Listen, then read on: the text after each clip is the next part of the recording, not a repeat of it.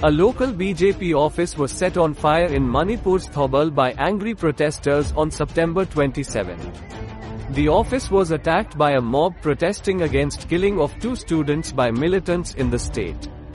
The protesters also vandalized the office gate, shattered windows and the windshield of a car parked within the premises. A mob also vandalized the deputy commissioner's office in Imphal and torched two four-wheelers.